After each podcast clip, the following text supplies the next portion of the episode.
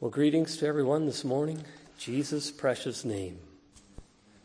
It's been good to hear the word of the Lord this morning.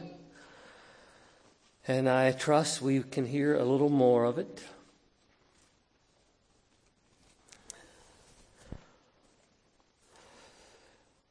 First of all, this past Friday, my wife and I celebrated 35 years of togetherness. Amen, brother. 35 year relationship. It's pretty amazing. Thank you, dear. It's really amazing when I think about that. But it's a good thing. And look at it, looking at it realistically, I am forever grateful as I think about it and meditate on it and look at our world today and look at statistics. I'm forever grateful for parents that know they weren't perfect, my parents, but somehow instilled in us, in me and my wife, that maybe unspoken principle of commitment. It's just the way it is. You are together for life. Commitment and loyalty.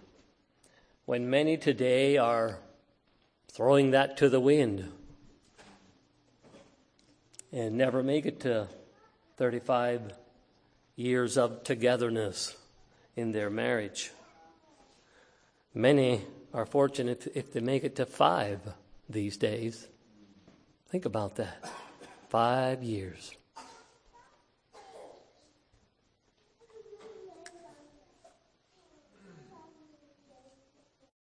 Is that better?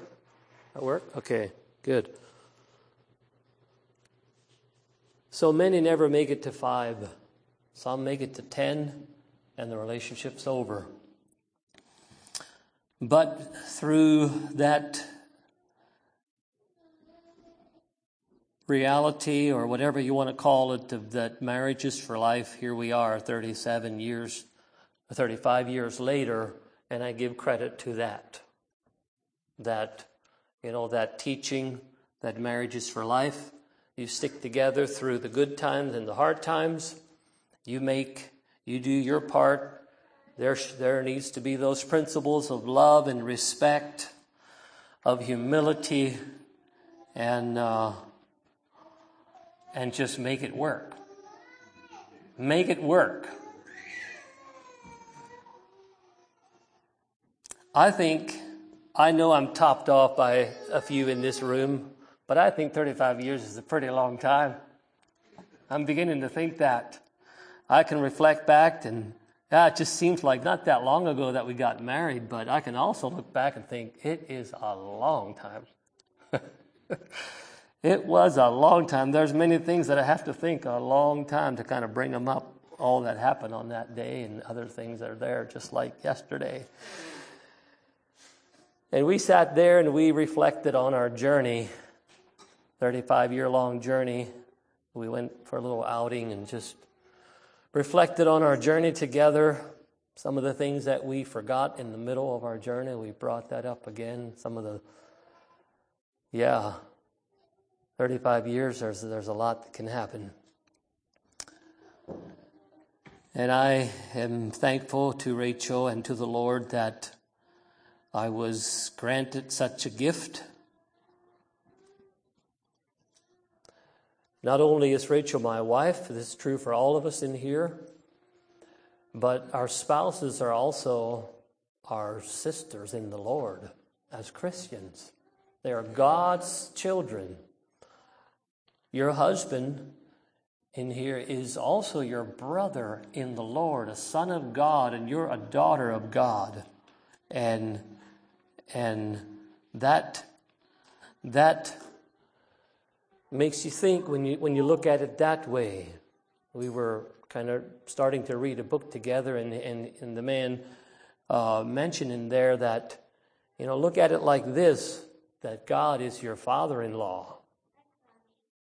You're married to one of his daughters or one of his sons, and God is your father in law. And how are you treating his child? You know, children are pretty close to our hearts, and if someone mistreats our children, that goes home with the parents. And so, how are we treating God's daughter, God's son? And uh,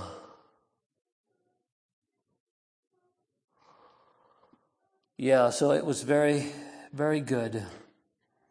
Our our relationship hasn't been without its its trials and storms. It hasn't been just on a, a path of of of uh, just easy sailing. I'm sure you all figured that out by now, you that are married any length of time. But here we are, 35 years together, and I think I can truly say without boasting or, or saying it wrong that it's, it's better, it's deeper, it's more meaningful. Laverne agrees with that. I'm sure many more do. It's, it's solidified. It's, it's solid. It's, we've had, we, we, we have something to look back on.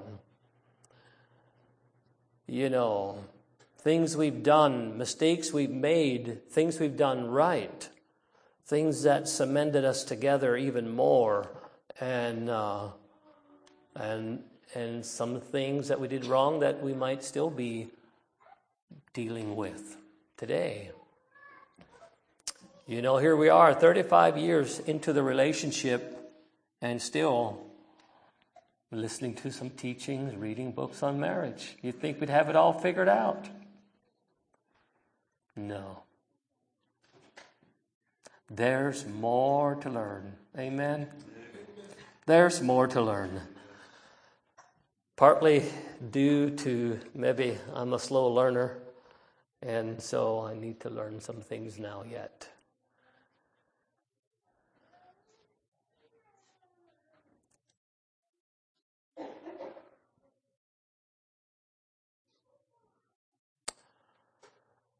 But I say all these things in light of the message that I believe the Lord wants me to share this morning.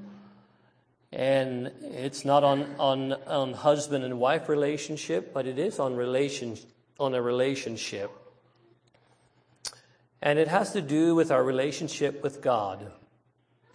The title is Relationship slash Friendship with God.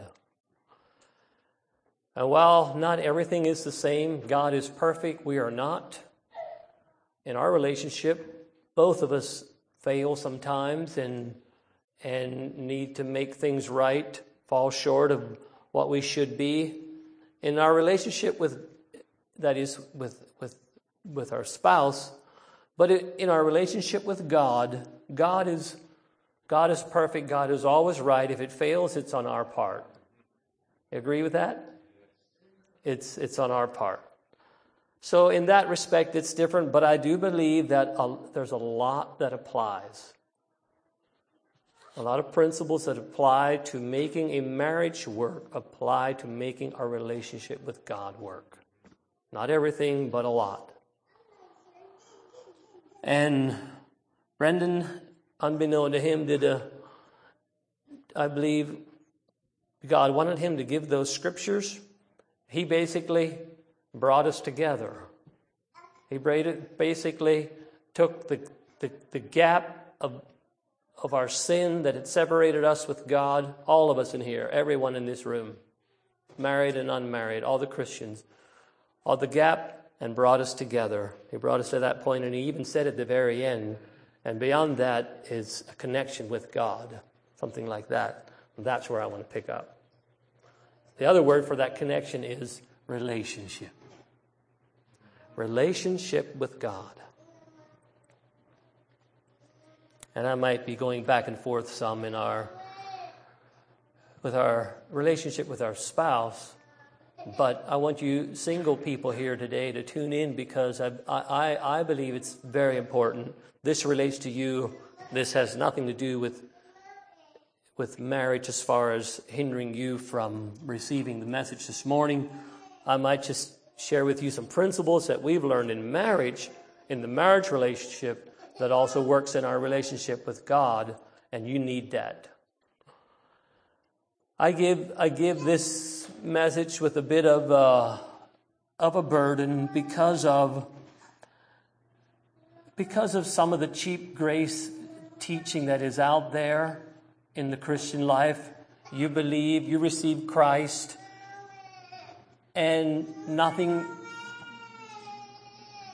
much more, nothing, you know, many times people fall short at that point of, of, uh, of going beyond that and actually, actually having a real relationship with God. What does that look like? And I don't know that I can fully understand it and fully explain it, but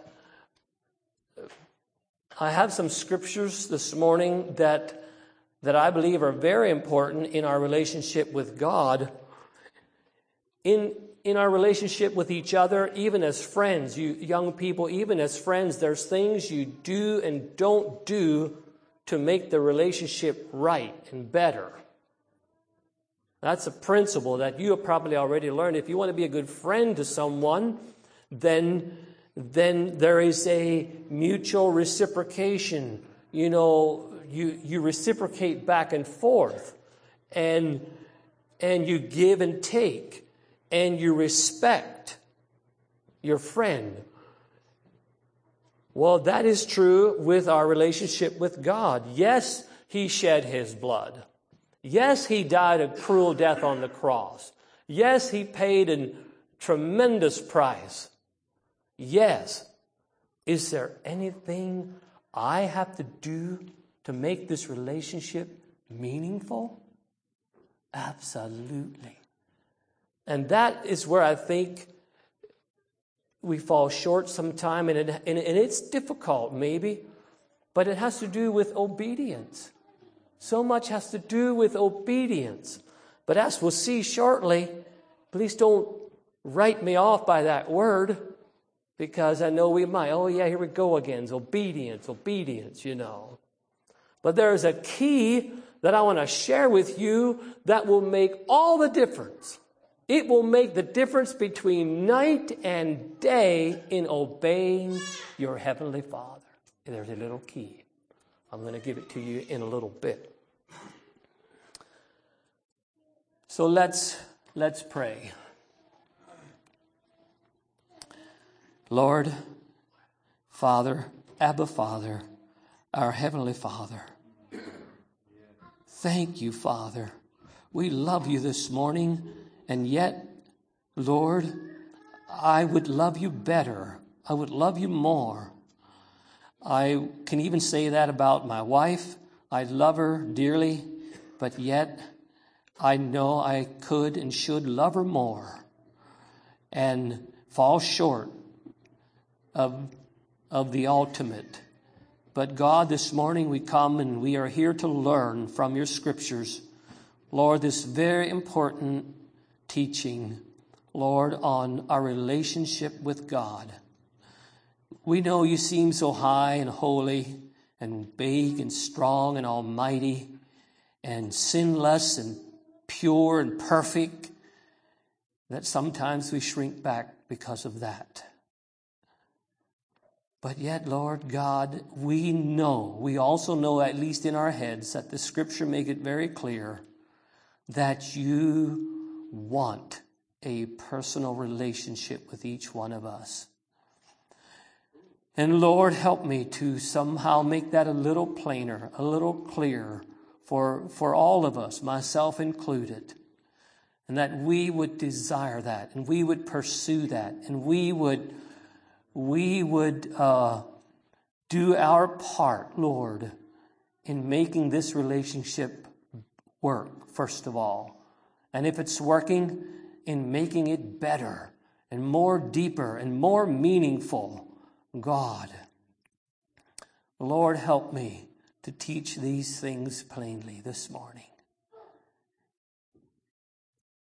In Jesus' name we pray. Amen.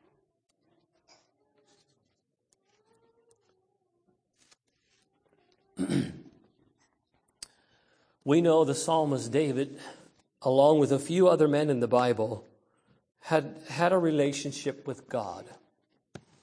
Abraham, it says, was a friend of God.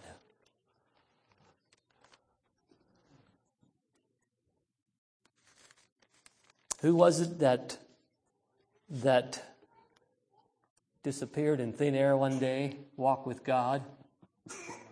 Enoch, Enoch walked with God.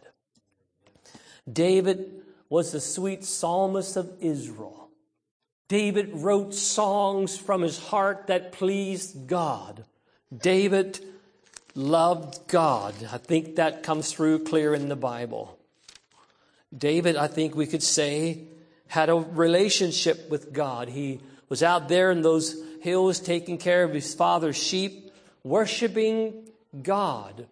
The Bible even talks about the sure mercies of David. Somehow David experienced maybe the mercies beyond what many other men experienced. He was a man after God's own heart, the Bible says, but one day David fell and he, he, he, he, he sinned against God.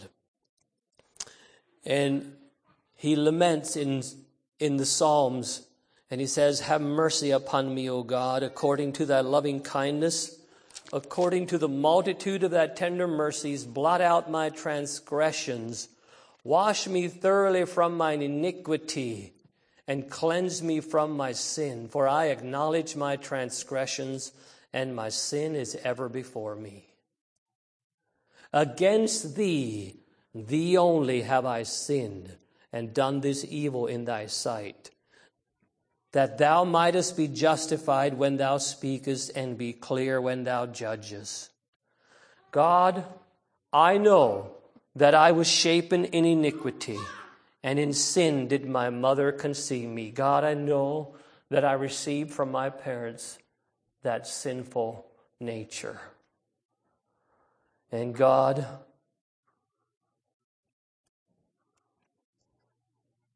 He knew He had grieved God. He knew he had fallen from the Lord. And this is his prayer when Nathan the prophet came and told him and revealed his sin to him. And then he says, Purge me with hyssop, and I shall be clean. Wash me, and I shall be whiter than snow. Make me to hear joy and gladness, that the bones which thou hast broken may rejoice. Hide thy face from my sins and blot out all mine iniquities. Create in me a clean heart, O God, and renew a right spirit within me. Cast me not away from thy presence. Take not thy Holy Spirit from me. Restore, here's a point that I want to get. Restore unto me the joy of thy salvation. The joy of our relation, the joy of our salvation is a right relationship with God, brothers and sisters. The joy of our relationship, the joy of your relationship, young sisters, is your right relationship. The joy of your salvation is your right relationship with your God. If we have things in our lives then that relationship is hindered. You, we know it's that way in the physical, in, with our human relationship. When things aren't okay, then things are not okay. And David longed for that joy in his relationship with God.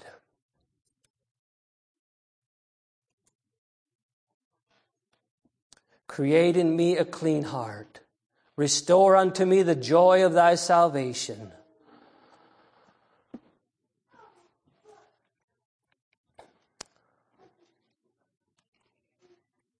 David's broken relationship with God.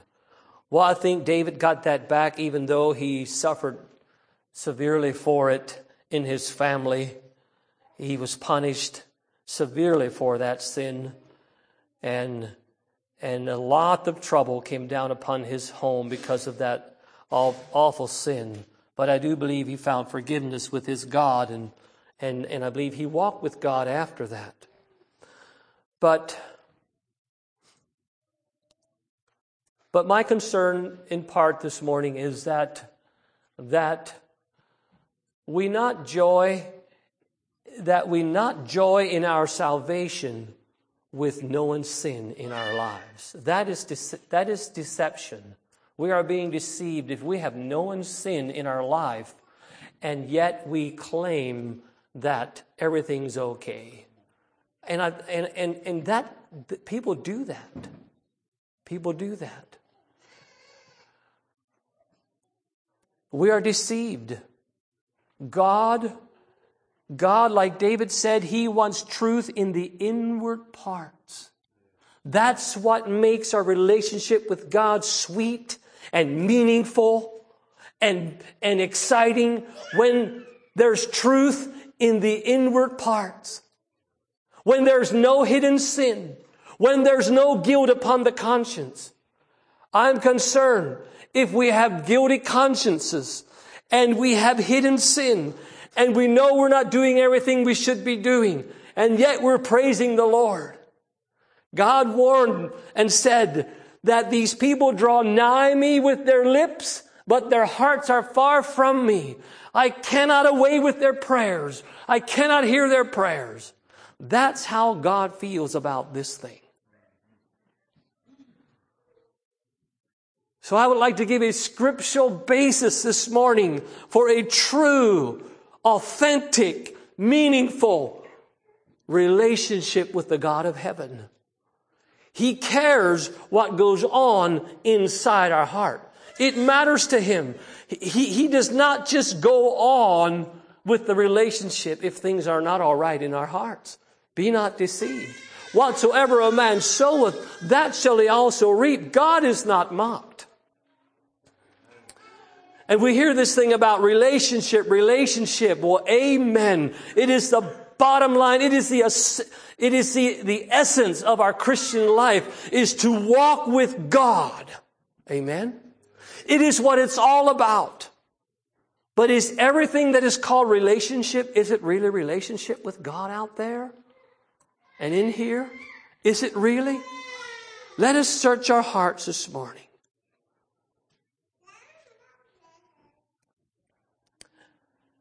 God says in the New Testament, Wherefore, Come out from among them, and be ye separate, saith the Lord, and touch not the unclean thing, and I will receive you.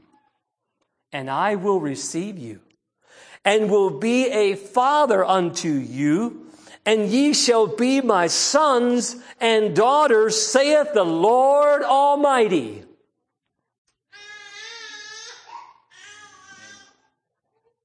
Here's another one. But as many as received him, to them gave he power or the right or the privilege to become the sons of God, even to them that believe on his name. We're talking, brothers and sisters, we're talking about being children of God. Children of God sons of God. What son has a good relationship with his father who is in disobedience? Not good. What daughter has a good relationship with their mother if they're in disobedience? The same is true with God.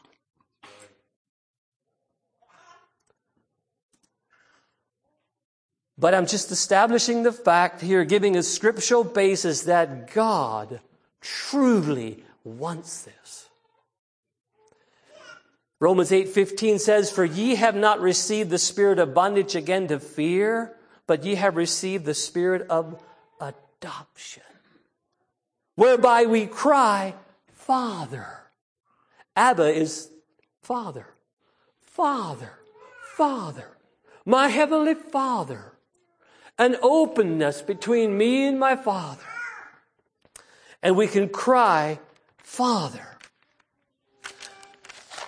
Now, here comes the key to this word obedience. I'm going to give you the key right now.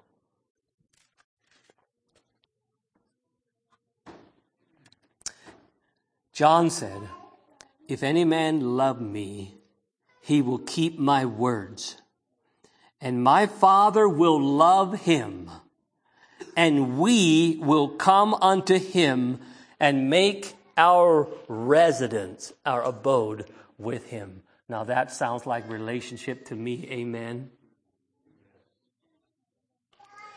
But the word obedient or the insinuation is obedience is in there you will keep, we will keep his words. If any man love me, and we know this morning that the love is the key that makes all the difference. Love is the key in a family. Love is the key in a marriage to make it work. Love is the key in a church, a brotherhood, and loving God is the key to, to obeying Him. We don't have to, we get to. I don't have to love that woman that lives with me. I get to love her. Amen? I get to love her. I don't have to love my children that God has given me. I get to love them. You see the difference? And then it's not hard. If you children love your parents, you will obey their words. It's all part of the package.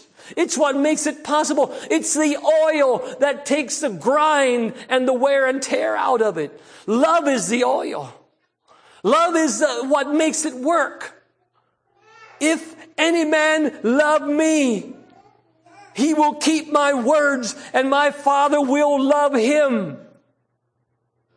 My father will love you, my brother, my sister. My Father will love you if you love Him, if you obey His words. My Father will love Him, and we, Father, Son, and Holy Ghost, will come unto Him and make our abode with Him. Even you, sister? Yes, even you. Even you, brother? Even you. Amen. God is no respecter of person. He wants a meaningful, personal, loving relationship, not one of fear. Yes, there's an element of fearing God because He is God and He never does anything wrong and we do. But we can press through that. Maybe we can clarify some of these things a little later. Well, that is the key. I'll give it right now. That is the key to make this work. You must practice loving God. It won't be dumped out of heaven on you. Usually not. That varies from one conversion to another. People don't all have the same experience. Some, maybe more than others, are more, have more of an emotional experience, but some need to just realize that God has taken the burden of sin away from them. He shed His blood for you and for me and let that settle down. And you look at the, the vast, vastness of eternity and that you were lost forever. And now God has, has, has given you what you need to be saved. And you think about that and you and you realize it and you you take it in and you let it go down in your heart and then you begin to praise him for that. And you love him for that. And you make it real. You put your words to it. Thank you father for saving me. I love you for this. Thank you and help me with this or that sin yet in my life. Father take me further. You see you must do that as a Christian. You must. You must exercise your faith that way. You must take verses from the Bible and apply them to your heart. You must, you must have reality in your Christian life. If there is no loving, meaningful relationship with God, I promise you there is more. You need more. I wouldn't want to be married to Rachel that way. I don't like my family that way. I want love. I want relationship. I want meaning. Amen? That's how God designed it. And in our relationship with God, it's a, it's done by faith. Yes, He comes in and we feel it more or less to a greater or lesser degree. It changes us. It affects us physically many times. But I'm telling you, we must, we must build on that. We must take that key and unlock one door to the next door to the next door that God has for us in our growth with Him. Are you with me? You understand? Making sense? It is of utmost importance.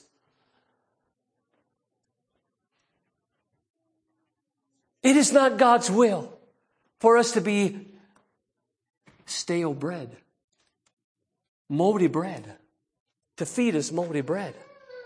It is God's will to give us fresh bread every day, living water every day. It is God's will that we can refresh our souls and re, re, have our joy filled up again every day. It is God's will. I am convinced. And the problem is not with him. It's not that he's run out of joy today and he just doesn't have enough to give you.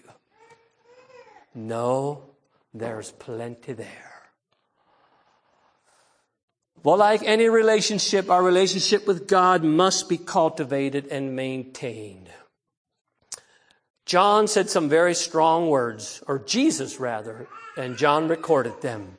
Listen to these words. Talking with the woman at the well, Jesus told her these words. But the hour cometh, and now is. Now is. It was back then, and it's here today. Now is the time when the true worshiper shall worship the Father in spirit and in truth. For the Father seeketh such. You see, it enthuses the Father if we're enthused about Him, if you have some spirit about you, about your relationship with God, guess what? That excites the Father. He's looking for that. He's seeking for someone to worship Him in spirit and in truth. God is a spirit, and they that worship Him must. That's kind of like a legalistic word, isn't it, Brother Larry? must worship him in spirit and in truth. No other way. God is sick with lip service. It sickens him to his stomach. It makes him want to throw up if our love for him is lukewarm. He feels nauseated when his children are half-hearted in, his, in their relationship with him and he wants to throw up.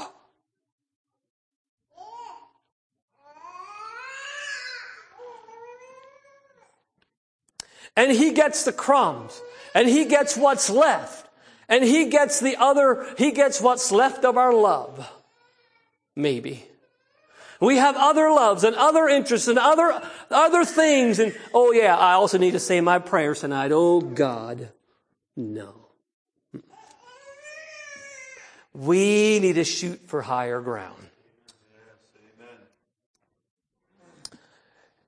It's not a now I lay me down to sleep, Lord, type of relationship. Maybe that's why so many marriages are breaking up. That's all they got for each other.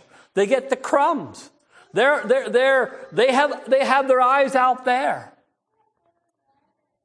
And the relationship breaks up and there's divorce.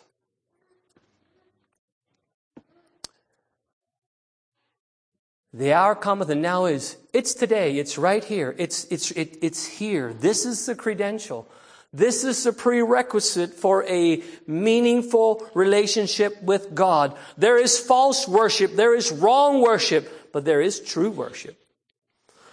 the true worshipers shall worship the Father in spirit and in truth, for the Father seeketh such to worship him. God is a spirit, and they that worship him must must worship him. Dearly beloved, when we gather like this, yes, we have 101 things to deal with, believe me, in our minds and in our hearts to rake out of our soul and to focus on these words in these books and to try and make the connection from there to here. Amen? It must happen on a Sunday morning. We must make the connection that He shed His blood for me. Hallelujah. It's a must. It's a must. Adam Clarke said these words For worship to be acceptable to God, it must be of a spiritual nature. Think about that. What does that mean? God doesn't, He needs our money, but He doesn't need it. He wants our heart. He needs our song, but He wants it more than coming off our lips. He wants it to come from our heart. Amen? It must be of a spiritual nature. It must spring from the heart through the influence of the Holy Spirit. And it must be in truth, quoting Adam Clarke. Not only in sincerity, there are many sincere wrong worshipers. You, you, you understand that? There are multitudes of people that are bowing down sincerely. They would, they would die for their belief, but they're wrong. How is it with us? It needs not only be in sincerity, but it must be according to the truth. It must be performed, quoting here, according to the divine revelation which he hath given men of himself. A man worships God in spirit when? under the influence of the Holy Spirit, he brings all his affections, his appetites, and his desires to the throne of God. That's when we worship in spirit. Lord, search me. Search my inward parts. Do I have any other affections, Lord, that stand in the way?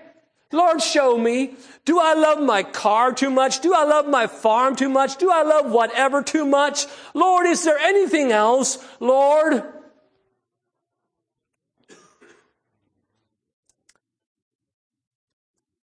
And we bring all these things to the throne of God and we lay them before Him. That is what true spiritual worship is. And he worshiped Him, quoting again, he worships him in truth when every purpose and every passion of his heart and when every act of his religious worship is guided and regulated by this, by the word of God. It brings us back to obedience. Okay, I worship because this is what the Bible says. And I line these things up with the Bible and make sure I have no ulterior motives. And I worship God in truth.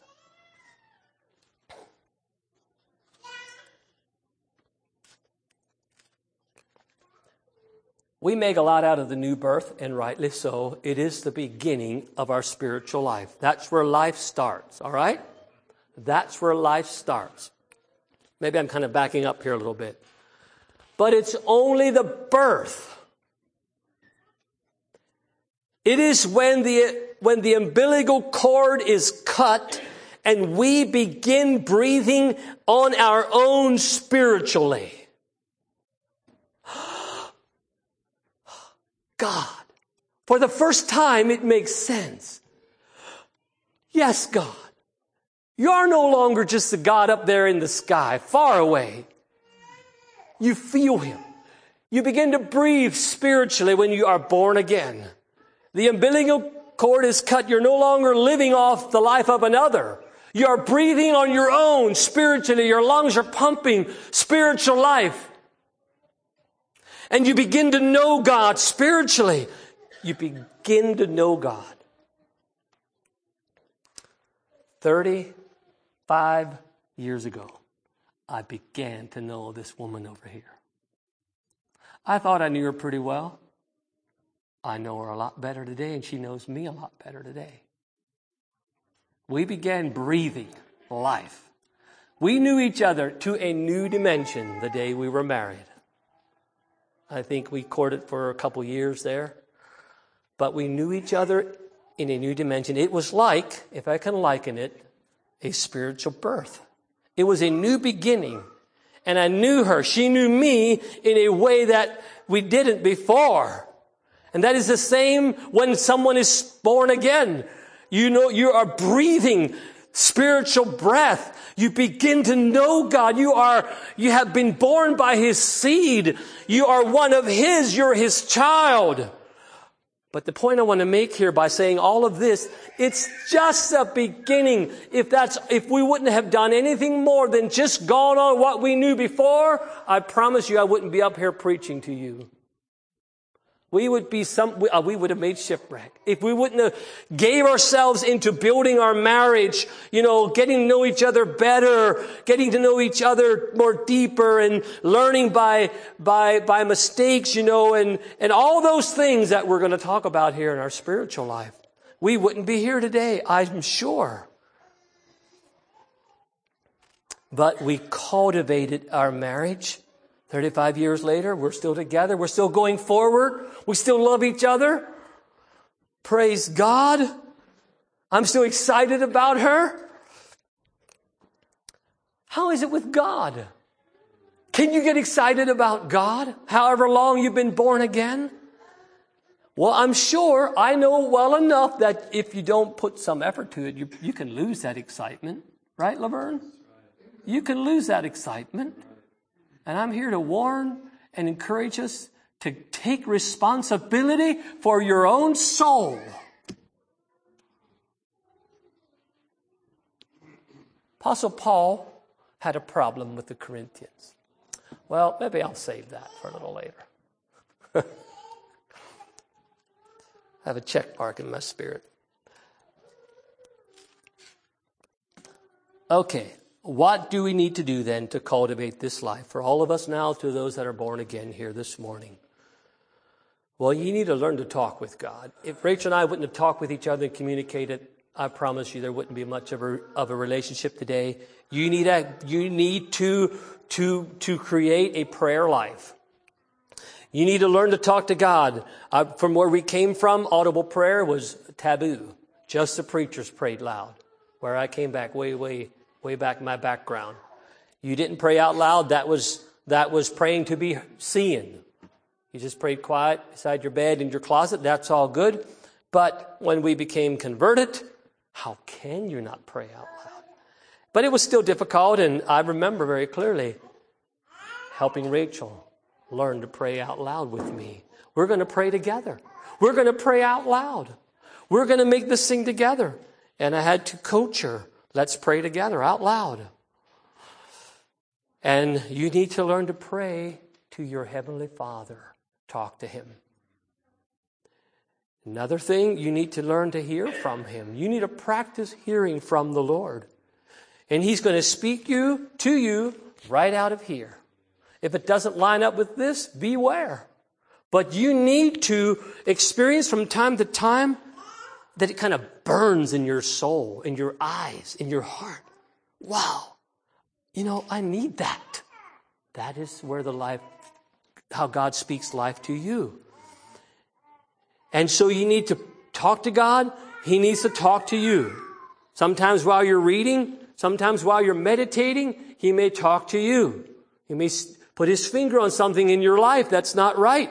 Or He may bless you and just, and just Somehow you feel His love and acceptance and you can revel in His love. Amen. Thank you, God. You need to learn this. And another thing you need to do, we need to do, I need to do, is to give thanks. Giving thanks is so crucial. It is like medicine to your soul. Learning to thank the Lord. Out loud. I recommend you have a place where you can go on a walk, where a place where no one hears you and you can feel free and okay. This is, this is, I'm t- speaking to the girls and the, and the men and the women. It's okay for you to lift up your voice and say, thank you, Father. I love you, Father. I love you, Jesus. Thank you for, for, for what you did for me yesterday. You need to verbalize these things if you want a good relationship with God. You need to learn to praise Him. There's a little difference there. Thanking Him is for something that you receive. Praising Him is simply for who He is. Make that distinction in your heart. We live in this world. Things are not perfect. Sometimes you need to seek God. And and just like in, in another relationship, sometimes we need to go the second mile. We need to put a little more effort into it. The Bible is filled with verses that talk about seeking God. Seek God. Sometimes you got to seek Him for a while before you feel you break through. Seek His promises. Seek, seek Him. Seek His face. These are all subpoints to cultivating this relationship. The, in Song of Solomon's, you, Song of Solomon there, you read of, of the woman going out and seeking her lover. You go seek God. God, I feel there's something wrong. What is it? What is it? Don't blame other people. Don't blame your parents. Don't blame the church.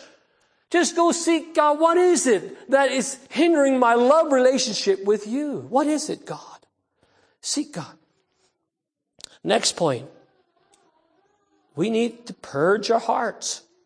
We need purging from time to time, like David there in Psalms 51. Purge me, O Lord, with hyssop, and I shall be clean. Wash me.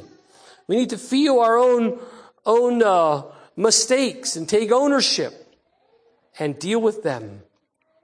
And sometimes we just need to sit and wait on God. Scripture has a lot to say about that, waiting on God. I see time is getting away from me here. My, there's a time of soul searching. I might have touched on that a little bit there on purging. I want to say a little more. If there's unforgiveness in your life, this relationship is going to suffer. It's that way in black and white in the Bible. If there's grudges or bitterness or secret sins, bondages to unconfessed sins, you won't have a relationship with God for long. You won't. You just won't. You need to deal with those things. You need to do soul searching.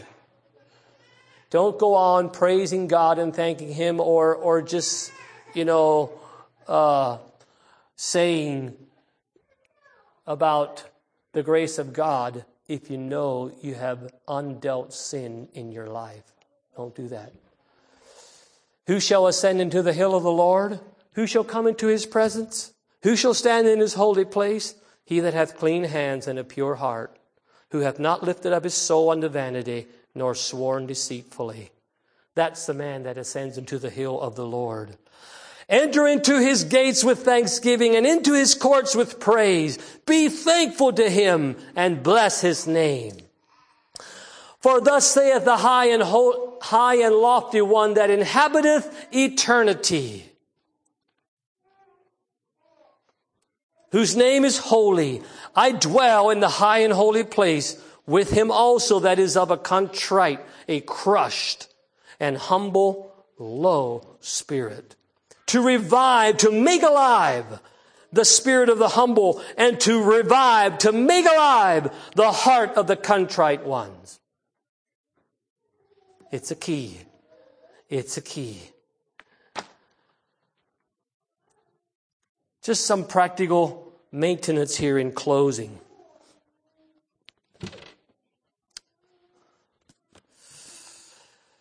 Just or Austin Miles wrote the very familiar song in the garden. And I'm going to draw some practical maintenance points from this song if we want a real relationship with God. You know the song, I come to the garden alone. Point number one, I come. Do you? Do you go? Do you go to God? That's a very practical point, but you got to do it. I come. He said, I come. I come. Do you? Do you go? I come. I make a decision. I have a need. It might be a habit. It's a desire to come. But I come. I come to the garden alone. The garden, a familiar place. Do you have a familiar place of prayer? You need one. I come to the garden, a familiar place, a place where I know I have solitude, where I can lift up my voice and thank and praise God, where I can tell him my troubles, where I can pray in my, my, my struggles. Do you have a garden? You can have one. I come to the garden alone, in solitude. No one else is there. Next line, while the dew is still on the roses, early, first thing, when you're fresh, it's important. It's more than a good idea. I believe it's crucial that we cultivate a early morning talk with God. I believe it's crucial. Evenings, our mind are full. Our minds are full. We're distracted. The last words that I remember Brother Danny telling me was a discussion that we had had at the uh, leadership seminar in Berne, Indiana. I think it's the last words that he shared with me. And we were talking about our walk with God. And he said, Brother Elvin, put it in concrete. Your time alone with God. Put it in concrete. Last words from Brother Denny. Put it in concrete. If you want a real relationship with God, put it in concrete that you will come, that you will come to the garden. You will come alone. And you will come early. First thing, first thing first, while you're fresh. The voice, next line, the voice I hear falling on my ear, the Son of God discloses. This high and holy and creator God wants to speak to you. Yes, He does. I love you. What about this in your life? What about that sharp word yesterday? Why don't you go back and make it right? Uh huh. Go back and make it right. Amen. What about that, you know, wrong business deal or whatever? The line goes on and on. God is concerned about purity. If you want a relationship with God, our hearts have to be pure. Who shall ascend into the hill of the Lord? He that hath clean hands and a pure heart. And after a while, God is way over there. And He's waiting. When is he or she going to deal with that thing in their life? One week, two months, two years, five years. And you hear this individual's testimony. You know, it's not the same. Why is the Christian life so hard? God says, I'm here. When are you going to deal with that problem in your life? I'm here. I'll meet you in the garden. It's not God's fault. He hasn't changed a bit. He still speaks to us if we listen. Oh, I underlined this one. And the melody that he gave to me within my heart is ringing. Brothers and sisters, this is the secret to the Christian strength. If you can hear from God and that thing can ring in your soul, you can go through anything. You can even go to the cross and die for Him. If what He told you to do and it rings in your soul, it is the secret of our strength. I believe it. I believe it with everything I have. It is a Christian strength. And the melody that he gave to me within my heart is ringing. Yes, God. The Bible says, the Bible says, He that dwelleth in the secret place of the Most High shall abide under the shadow of the Almighty. I will say of the Lord, He is my fortress and my, He is my refuge and my fortress, my God, in Him will I trust. I love to hear testimonies like that. Amen. I love to hear testimonies like that. When have you last said that, dear brother, dear sister? When have you last testified as a Christian? He is my refuge and my fortress, my God. In him will I trust.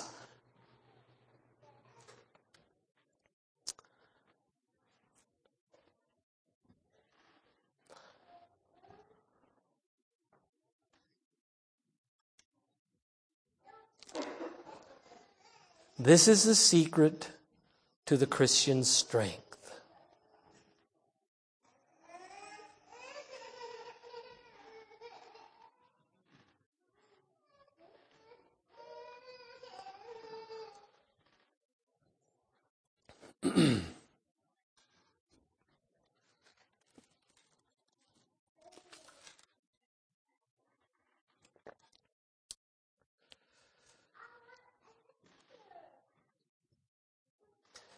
Dearly beloved, that is so, so important that you say of the Lord.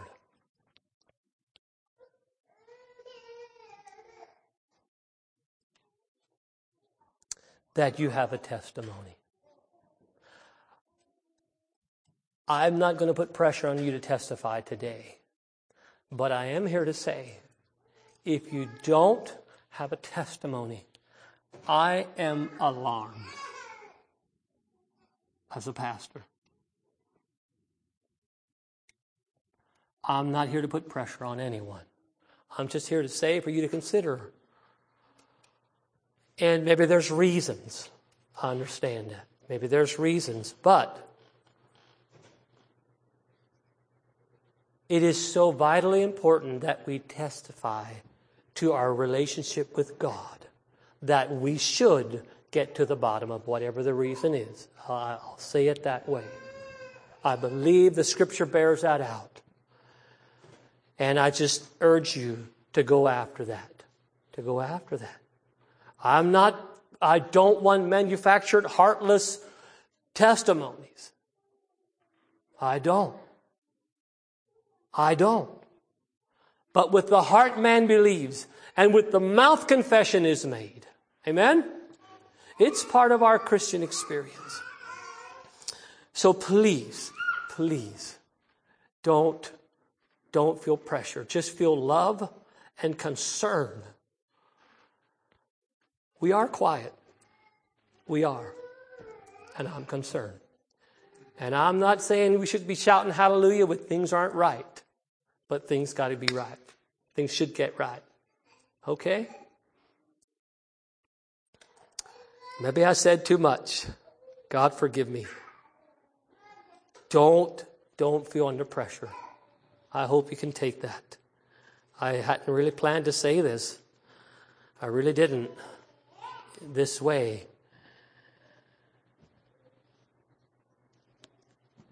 Maybe I'll say this Corinthian thing now. I was debating if I, if I if I would, but because of what I just said, I think I will. Paul had a problem. The Corinthians all came together and had a psalm, had a hymn to the point where he had to shut them down. Saying, "No, wait a minute. This is this is not orderly. Let's take things by order. We don't have that problem." okay? Take that lightly if you can, but honestly, we don't have that problem that we're saying, well, wait a minute, it's, it's, it's 12:30, let's shut these testimonies down. you know. You know what I'm saying. I guess I'm just sharing my heart for you to consider with me. This, I believe, should be part of our Christian experience. And I hope I didn't make too big of a thing out of it. Maybe Larry can balance me up a little bit there when he comes up here if he needs to. But I, Yeah. God bless you with those words. I hope it uh, ministered to your heart. I should pray yet. Lord, we thank you for this morning, and I pray that uh, you would bless the word and that I did not step out of my boundaries this morning, Lord. I'm sorry if I did. Lord, I pray for your blessing on the word. In Jesus' name, amen. God bless you.